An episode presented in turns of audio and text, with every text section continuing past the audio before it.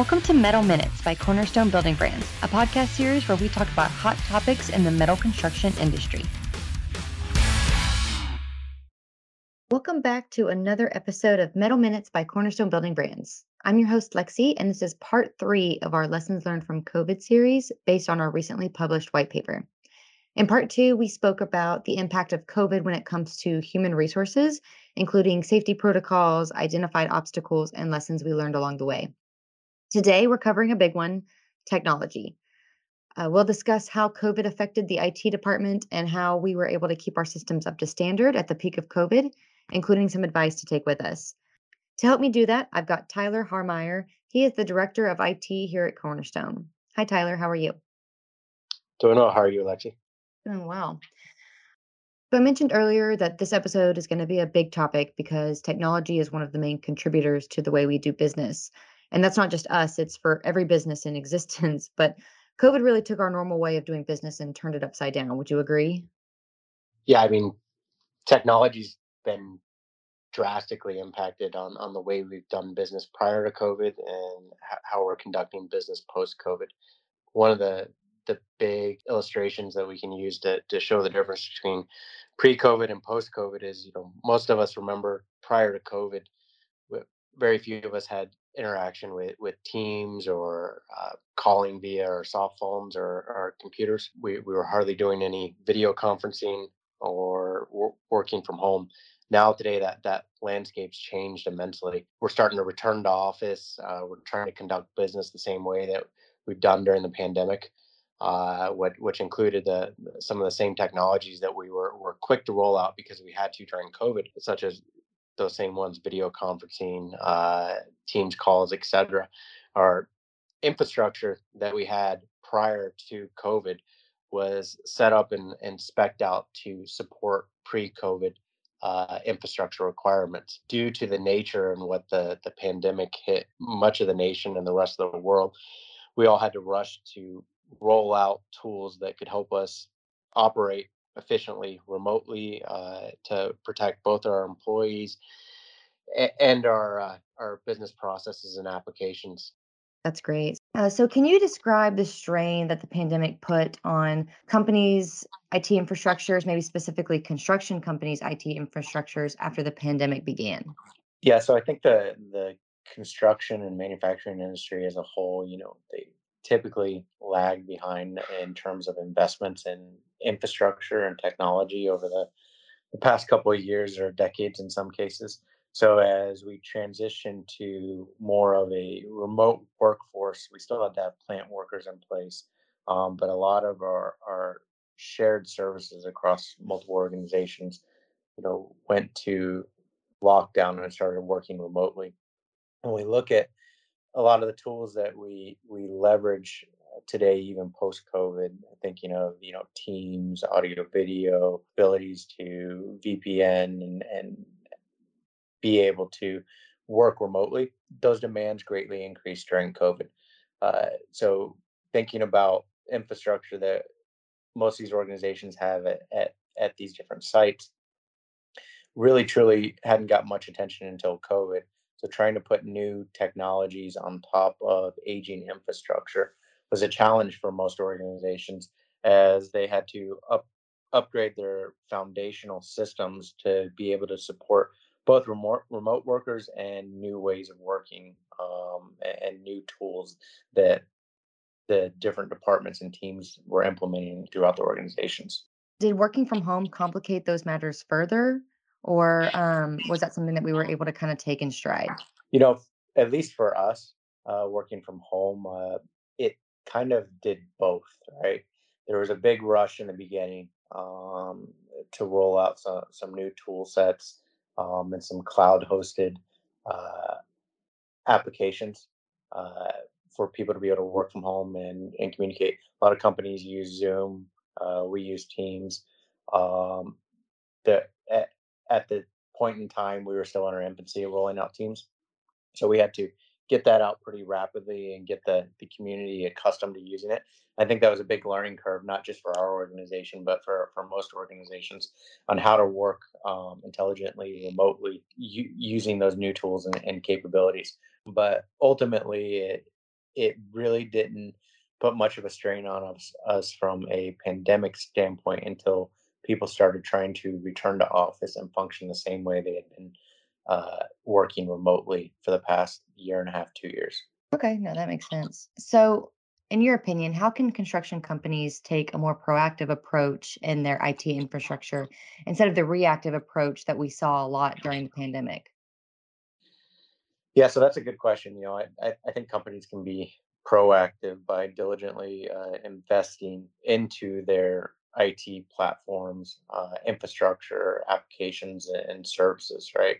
A lot of us uh, in the construction and manufacturing industry like to say if it, if it ain't broke, don't fix it is the, the running motto, right? But in today's day and age, technology advances on a, a day-to-day basis, and we, we see it a lot uh, in cybersecurity areas, right? Where organizations fail to uh, adopt the, the new norms or implement the new security policies or standards or replace aging equipment that exposes them to uh, potential security threats.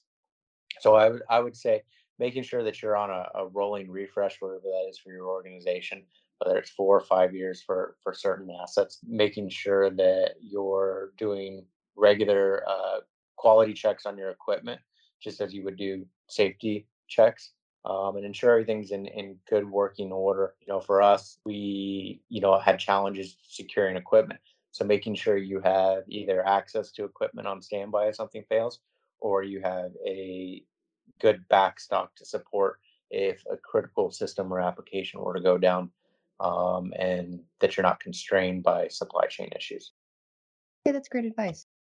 So now, you know, standing here where we are two and a half years after the emergence of COVID, what are the most notable changes that IT departments um, have made across the US? You know, I think uh, probably the, the most notable is the the spend um, regarding IT. Uh, kind of as we touched on earlier, there's been a, a lot of investment in IT uh, over the past two years. Um, one to enable those remote work from from home, but two as we support the the return to office and people trying to work the same as they they did in the past. So when we talked about it earlier, we talked about how majority of these sites in the, in the construction manufacturing industry hadn't been touched in years or decades. So during the COVID pandemic, we rolled out a bunch of new tool sets, as many new organizations did. So that aging infrastructure at the sites, as people began to return to work, no longer supported the new capabilities. So as we were coming out of the pandemic, we realized that we had to invest a substantial amount of money into our existing sites to take advantage of capabilities and functionalities that were not there prior to the COVID pandemic. Okay. So thinking back to 2020 and 2021 when COVID was ramping up and was at its peak, what were some of the biggest obstacles that you and your team faced in the IT department with the rollout of work from home, uh, server limitations, et cetera? So I, I think our biggest challenge, you know, that we, we continue to face today, I, I mentioned it earlier, was the supply chain issues.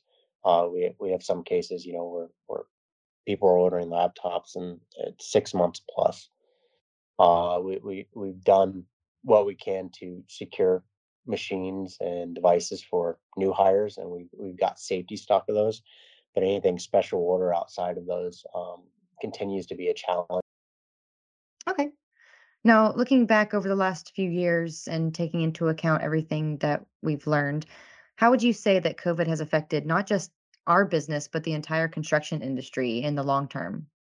You know, I that I think that hits home on all the topics that we've we've discussed today. You know, it's it's not just us struggling. You know, construction industry, manufacturing industry that is always known for you know being one of the the last to embrace technology, right? It, it's it's use and abuse your equipment until it dies. And so, what the industry is tending to do as a whole is they're reinvesting in technology throughout this pandemic. One, because they have to, because they've modified the way that they they work pre and post pandemic. And, and two, you know, to to be a competitor in in our space ultimately today, you know, a, lot of your your competitive advantage is how you can go to market quicker and easier, um, and a lot of that is through uh, technology enablement.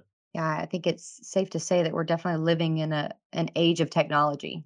Everything is right at your fingertips at any moment. So I would say that that makes a lot of sense.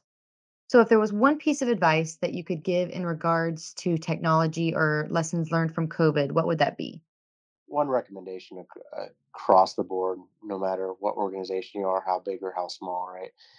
Uh, we've all seen it, especially during COVID. There continues to be bad players out there, um, and and bad players always play on the, the weak. Fortunately for us, we're we're big enough to have a cybersecurity team and implement uh, new policies and procedures and conduct audits on our, our security postures. But remain diligent out there regarding uh, you know anything that looks suspicious. Uh, one of the the biggest things that comes across Many of you have probably been educated on uh, phishing attempts or malicious links that are sent via email by people pretending to be someone else. Make sure that you're you're, you're regularly changing your passwords. Uh, make sure you're reviewing your security policies, and you know always report any suspicious activity to your uh, IT teams to uh, ensure that you're able to catch those bad players before something turns malicious. I think that's a pretty relevant in today's day and age. We've seen it happen to pretty much every major company in the last few years. Kind of going back to basics there, right? Absolutely. That's great, Tyler. Well, this has been a great conversation today. Do you have any parting words for our listeners?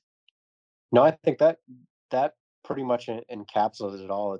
It's uh, ever changing environment. Uh, I'm sure we'll continue to have lessons learned as we uh, go on beyond the the COVID era, but it has uh, fortunately or unfortunately helped expedite a lot of our initiatives in technology and you know a lot of those will be realized here with it are currently being realized and many of these other projects are, are set to be delivered in the next 12 to 24 months Sounds great. Well, I really appreciate you joining me to discuss this topic. I know that this one is, like you said, ever changing, but it's ever growing as well. I, I think that technology is always going to be something that we need to be discussing in our businesses always and keeping it at the forefront. So um, I really appreciate you providing us some insight into your world. yep no worries thank you Hey, fellow metalheads, thanks for listening to our episode. For more information, visit the blog section on our website or visit our podcast page for similar topics. Want to become a metal insider? Sign up for our newsletter for exclusive industry news and updates.